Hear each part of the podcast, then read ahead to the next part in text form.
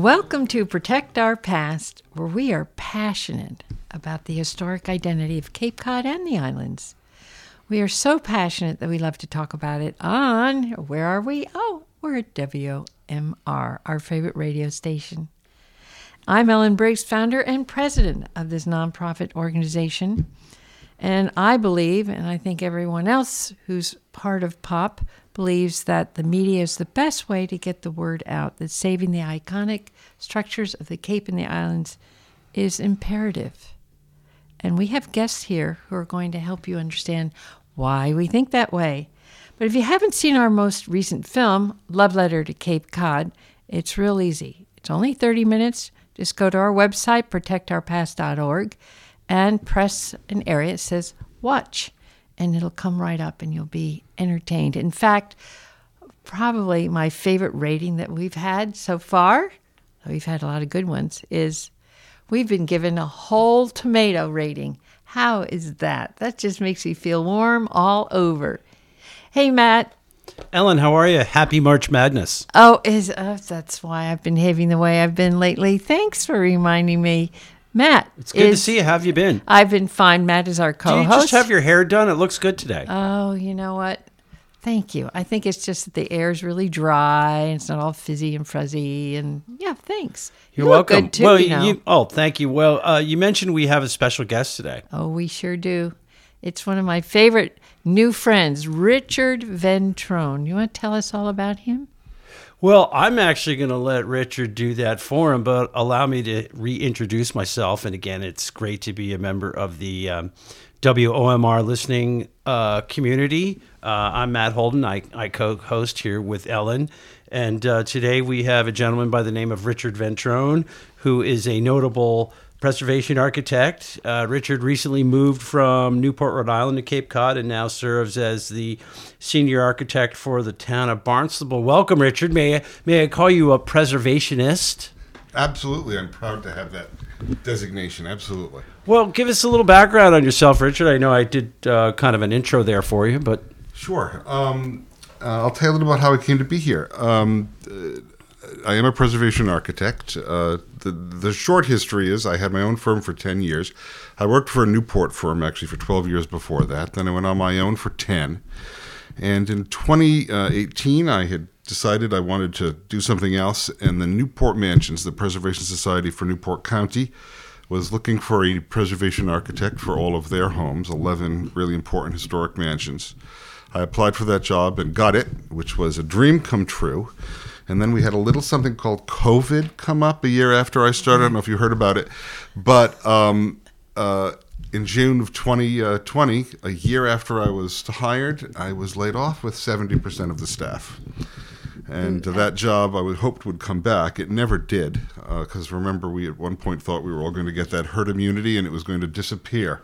That never happened. And um, I started to uh, think of what I wanted to do. And uh, I decided to leave. It was either Vermont or Cape Cod. I wanted to go to a place that had a sense of place. And as you, I think, would agree, both Vermont and Cape Cod are very particular places. And a job came up with the town of Barnstable, and uh, I applied for it. And luckily, my husband was willing to relocate with me. And uh, as devastated as I was to lose that job at the mansions, being here is so much better. And in fact, yesterday I was in Rhode Island to visit family and was thinking I could never leave Cape Cod now and move back there. It's such a special place, which is why it's interesting we're talking about this today because there really is no place like Cape Cod. You know, I want to ask you first help us understand. You know, we hear someone's a, pres- a restoration or historic preservationist, and you are preservation architect. Yes. So you just clarify what the difference is? Sure. Um, most people think of architects as being people that design buildings, and most people go into architecture with that desire. They want to make their mark, they have a vision, they want to put it out there in the world.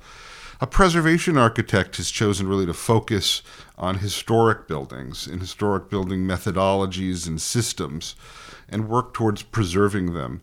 Um, but of course, you know, most buildings, particularly homes, uh, we don't live the way we did 200 years ago or 150 years ago. So adaptive reuse is part of that, or or, or modifying buildings uh, to function in the world we live in today. with code requirements and uh, um, the systems we use, obviously electricity, plumbing, all of those things. Uh, it's a part of it's really understanding how historic building systems work and adapting them to work to meet the modern world in a sensitive way that preserves as much of the historic fabric as you can. And that's really the root of what it is to be a preservation architect. Well, we are so glad you decided to go down that road and Thank also to follow the road to Cape Cod.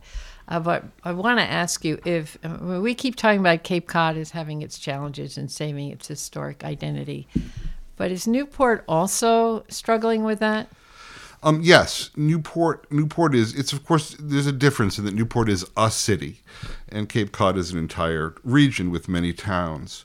That said, um, Newport similarly has a very strong sense of character, spanning many different systems. There's the colonial period, there of course is the Gilded Age period, and it's all very much intact. Um, the thing I would say about Newport. Uh, and, and the Cape isn't unfortunately quite there yet, although Protect Our Past is certainly working towards it. Is they they're a little ahead of the curve in how they um, went about protecting um, what they have with a strong historic district committee, um, uh, with zoning and requirements for historic properties uh, that have really, by and large, protected them. Almost uh, entire neighborhoods, 18th century neighborhoods that are really intact. They were fortunate they had people like Doris Duke and the Newport Restoration Foundation who early on saw the importance of these buildings and worked and had the money to invest in them and protect them.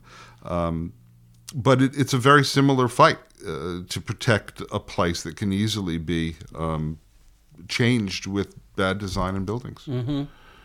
And Richard, what do you see as the key to changing um, attitudes publicly towards restoration versus demolition and builds? And, and on previous shows, we've talked about, uh, you know, people are going to do what they're going to do. People don't like to be told what to do, particularly when it comes to a second home owner community here on Cape Cod where they want to come and enjoy Cape Cod and they want to design and build a house uh, the way they want it. So how is it? Uh, how do you change those attitudes um, without imposing restrictions and governance on people, or at least giving them the hmm. appearance that that is what's happening? It's a good question. It's a difficult question too, um, because uh, unlike say England, uh, where they really value preservation and, and history and tradition. Um, Americans often have an attitude about things that's very new. It's, it's we're a relatively new place. Um, I think the key to it is really in making people understand uh, certain things. One, that um, investing in preservation um, is money in your pocket, first of all. If you buy a historic home um, and you choose to save it, uh, um, that really is an investment. It's also very green. I think communication is the key.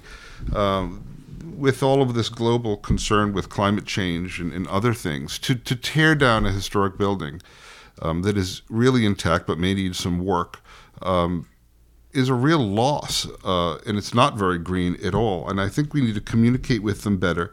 And I think there's also a misperception that preservation can be more expensive, when in fact that's not true. If you get a good preservation contractor and you design well, um, you'll actually save money. And I think the other thing um, is is, and it would seem obvious, the reason they want to be here in that summer house, the reason they move here is because of this place, because of the character of this place, because of the sense of place.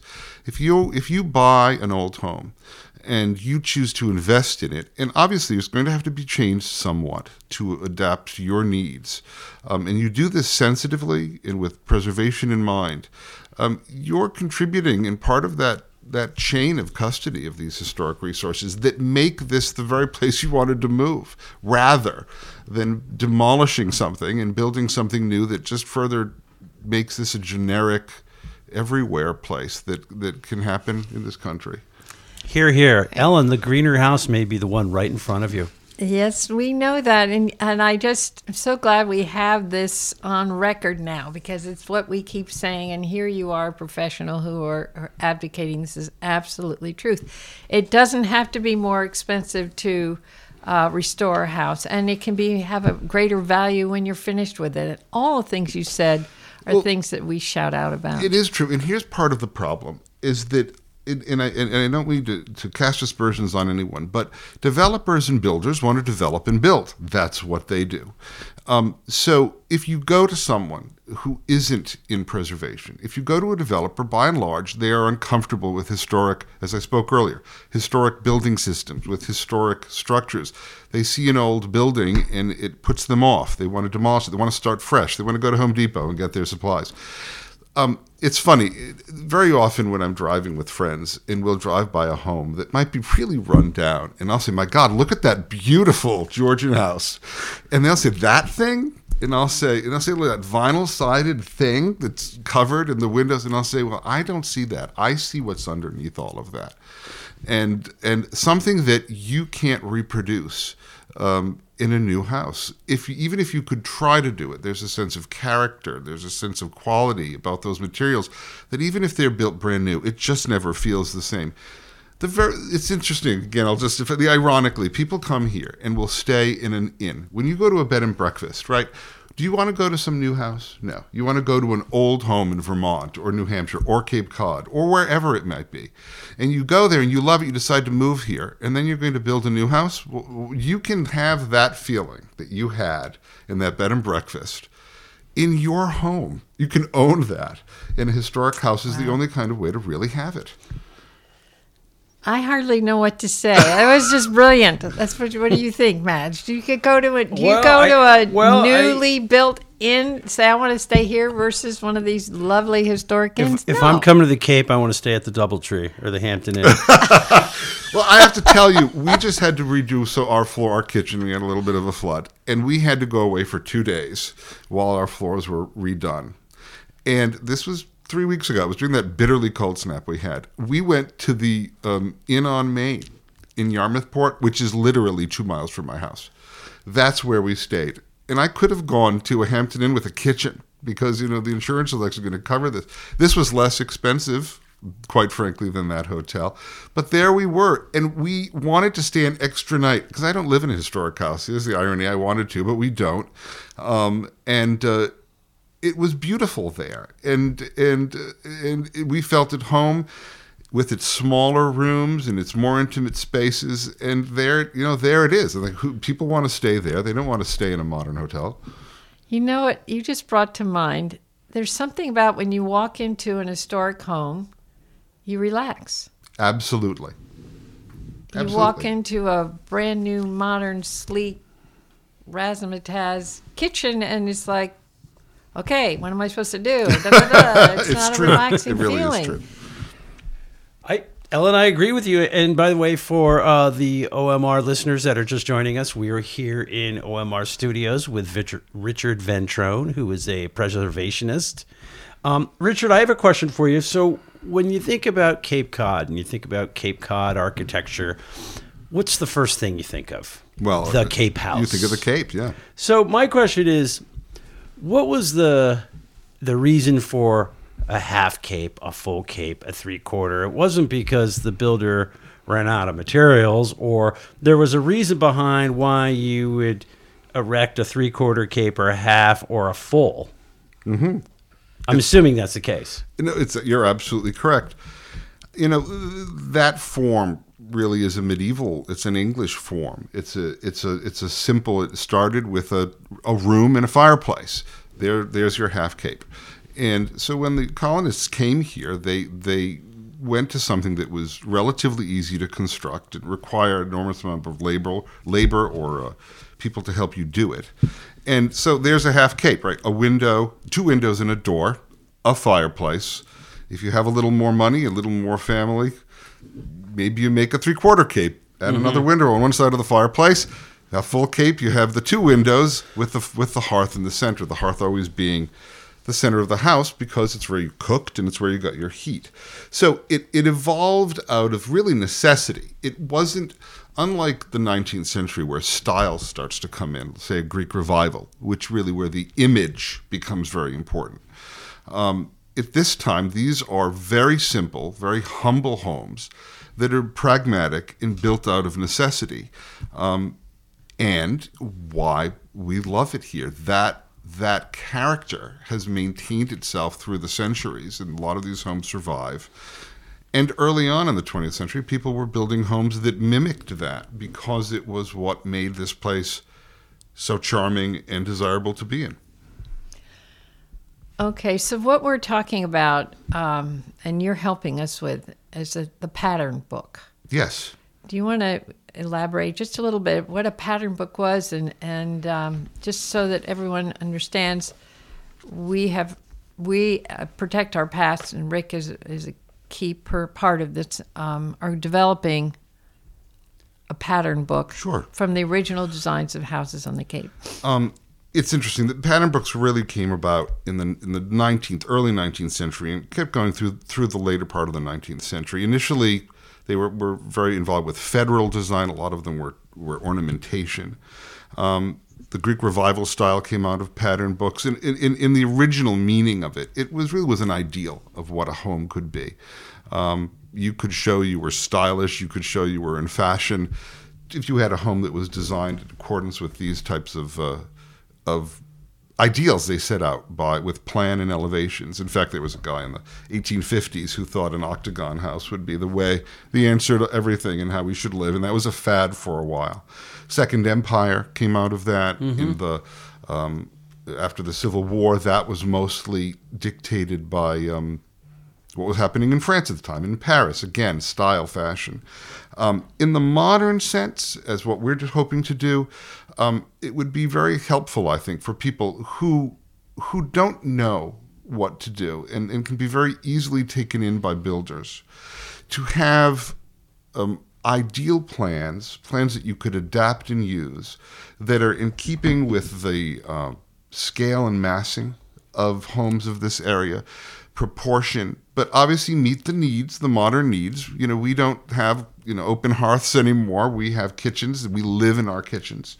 Um, we use them. Um, so a home that would show you, hey, you can have a house that is beautiful, that fits here on Cape Cod, that has the character that made you want to live here in the first place, and that ha- that is has in scale, massing, and detail, looks like it fits and belongs here, and continues this tradition that we see every time we drive down the road. But it seems so straightforward. So why is there, I'll call it resistance to this very practical design aesthetic? For example, I wouldn't move to southern Florida and build a traditional Cape house. That is correct.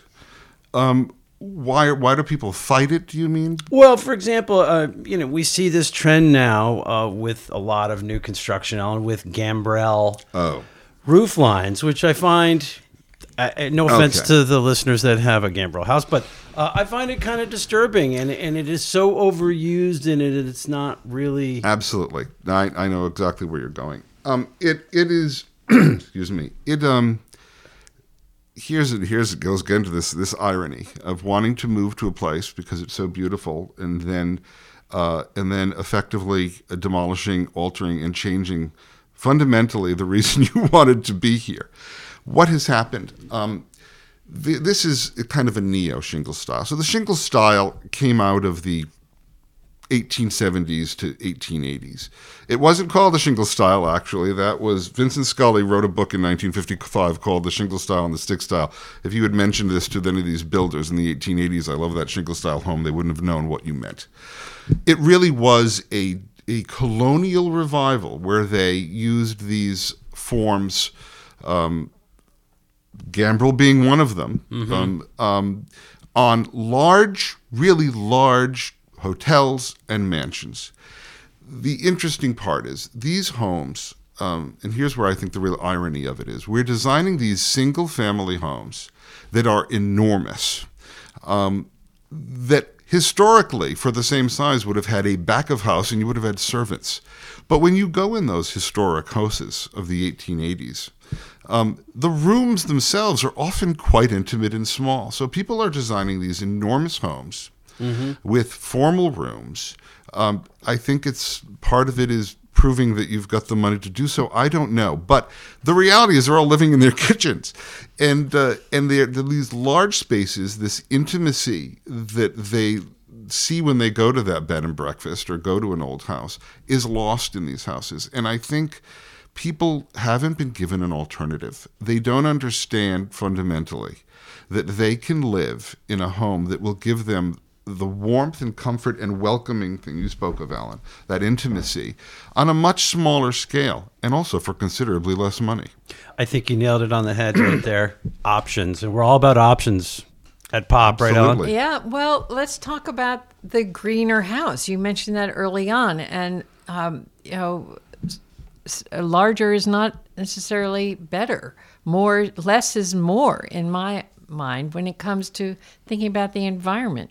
And yet they're building these big, huge open spaces. They think they're smart houses, so therefore they must be smart environmentally, but they're not. Could you touch on that for just a minute? Not at all. Well, again, what is more green than using if you have if you're dealing with a historic house? Let's deal with historic houses first.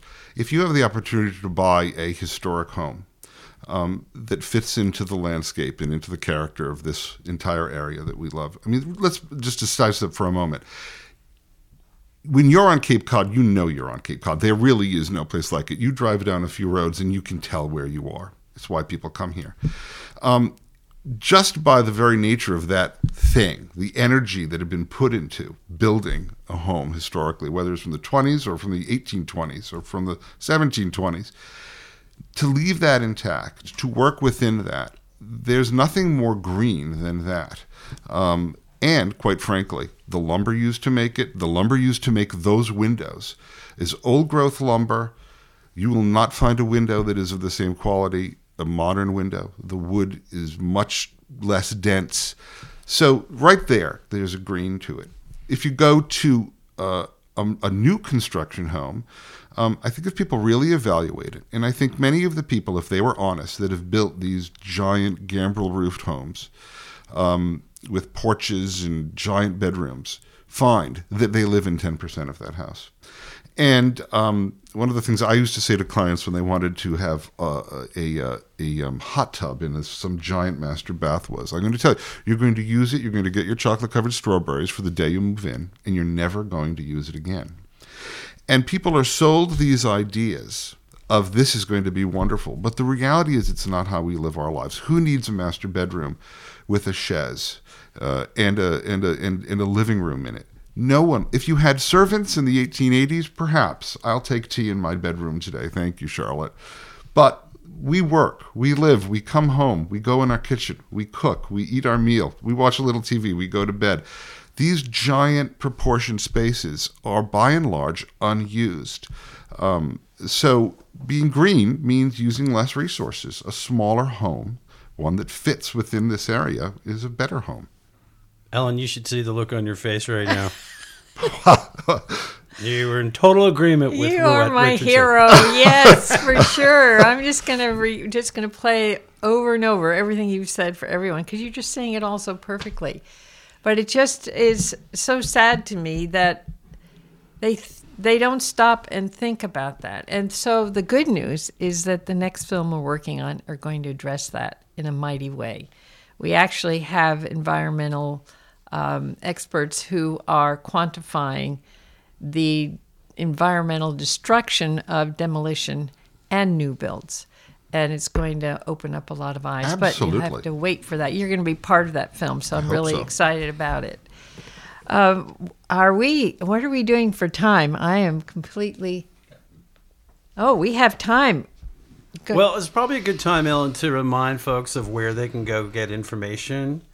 Yes. Um, At our website. Uh, and by the way, for folks that would like to be um, a member of, become a Pop Friend, a member of Pop Nation, you can uh, make a donation at our website, www.protectourpast.org. Um, we have a variety of other social media outlets in which you can get information. You can find us on our Facebook page at Protect Our Past USA. Um, also, we're on Instagram. You can. We have a YouTube channel. Our pop reels or pop clips, as I call them. Well, they're reels now because Yeah. everybody does reels. Right. But they're 60 minutes, 60 seconds, the 90 seconds somewhere in there. there and uh, we keep posting some. So there's a lot. There's a lot for you to explore on our website, protectourpast.org. It'll lead you to all of that. But Richard, um, just one more thing. If you could, in about a minute, convince everybody who's listening that you actually can live a modern life in an historic house. Oh, absolutely. I'm a huge advocate for that. Well, um, there's a misconception that people have that it's difficult or impossible to live in historic house, historic house and it simply isn't true. Um, one can easily adapt their life and not sacrifice anything. And, and of course, there need to be changes in a historic house. And I don't think anyone here is suggesting that you need to buy an old house and leave it exactly as it is. Um, there will be alterations. And if you sensitively, adaptively reuse, that's the term we use, make renovations to it. For example, you could have a Cape house that has intact front rooms that are magnificent rooms and let's say has a later 19th century or even early 20th century L on it that might be compartmentalized into small rooms, a buttery, a small room, a small a storage area, things that we don't use today. That might be a perfect room to open up completely. Maybe open up the ceiling even though they wouldn't have wanted to do that. Expose the beautiful framework. Make that big kitchen you want with a family room, with a TV. Put the bathroom in. Have a beautiful space that has character, that you live in, that people will turn heads when they walk through the door rather than some anonymous, generic new space. Um, and um, there's an intimacy and comfort level in a historic house that you cannot, you simply cannot reproduce in a new house. Part of that, you know, it sounds crazy to say it, part of that is that it might not be entirely square. Part of that is that it's just a little lopsided in one thing. Those things are what, and we all know it because we've all been in those spaces. Those things are what make it warm, uh, what make it special. The quirks. They're what make it a home. And I will just say one last thing. Um, there is a website, you talk about you have a resource, but Historic New England has a website. They have the archive of the Royal Barry Wills. He was an architect in the early 20s. He worked through much later. He, they have a full archive of his drawings, and he really can be credited with bringing back Cape House, des- Cape Cod house designs. But they're larger. They're not larger than the house itself, but they have L's on them and have wings to them. And you can look at plans and drawings of these really beautiful homes that would fit here, magnificent homes that anyone would want to own. Say the name of the book again, please. Well, it's it's historic New England would be the way. I think it's historic.org, but I might be wrong in that. And Royal Barry Wills was his name, and they have his archives online, drawings, elevations, and I think people take a look before you design that gambrel roofed neo shingle style house. Look at look at Royal Barry Wills archive and look at a beautifully designed Cape House. wow, it's wonderful to have Ellen, that resource. we're on final approach here. So are we? Is it your Is it time my for turn? the quote? I think for John John Sawhill. Have you heard the John Sawhill? You should know I it by know heart that I now. have, but I I'd love do. to. I do, but I I'll double check. Yes, yes. In the end, a society will be known not for just what it created, but for what it refuses to destroy.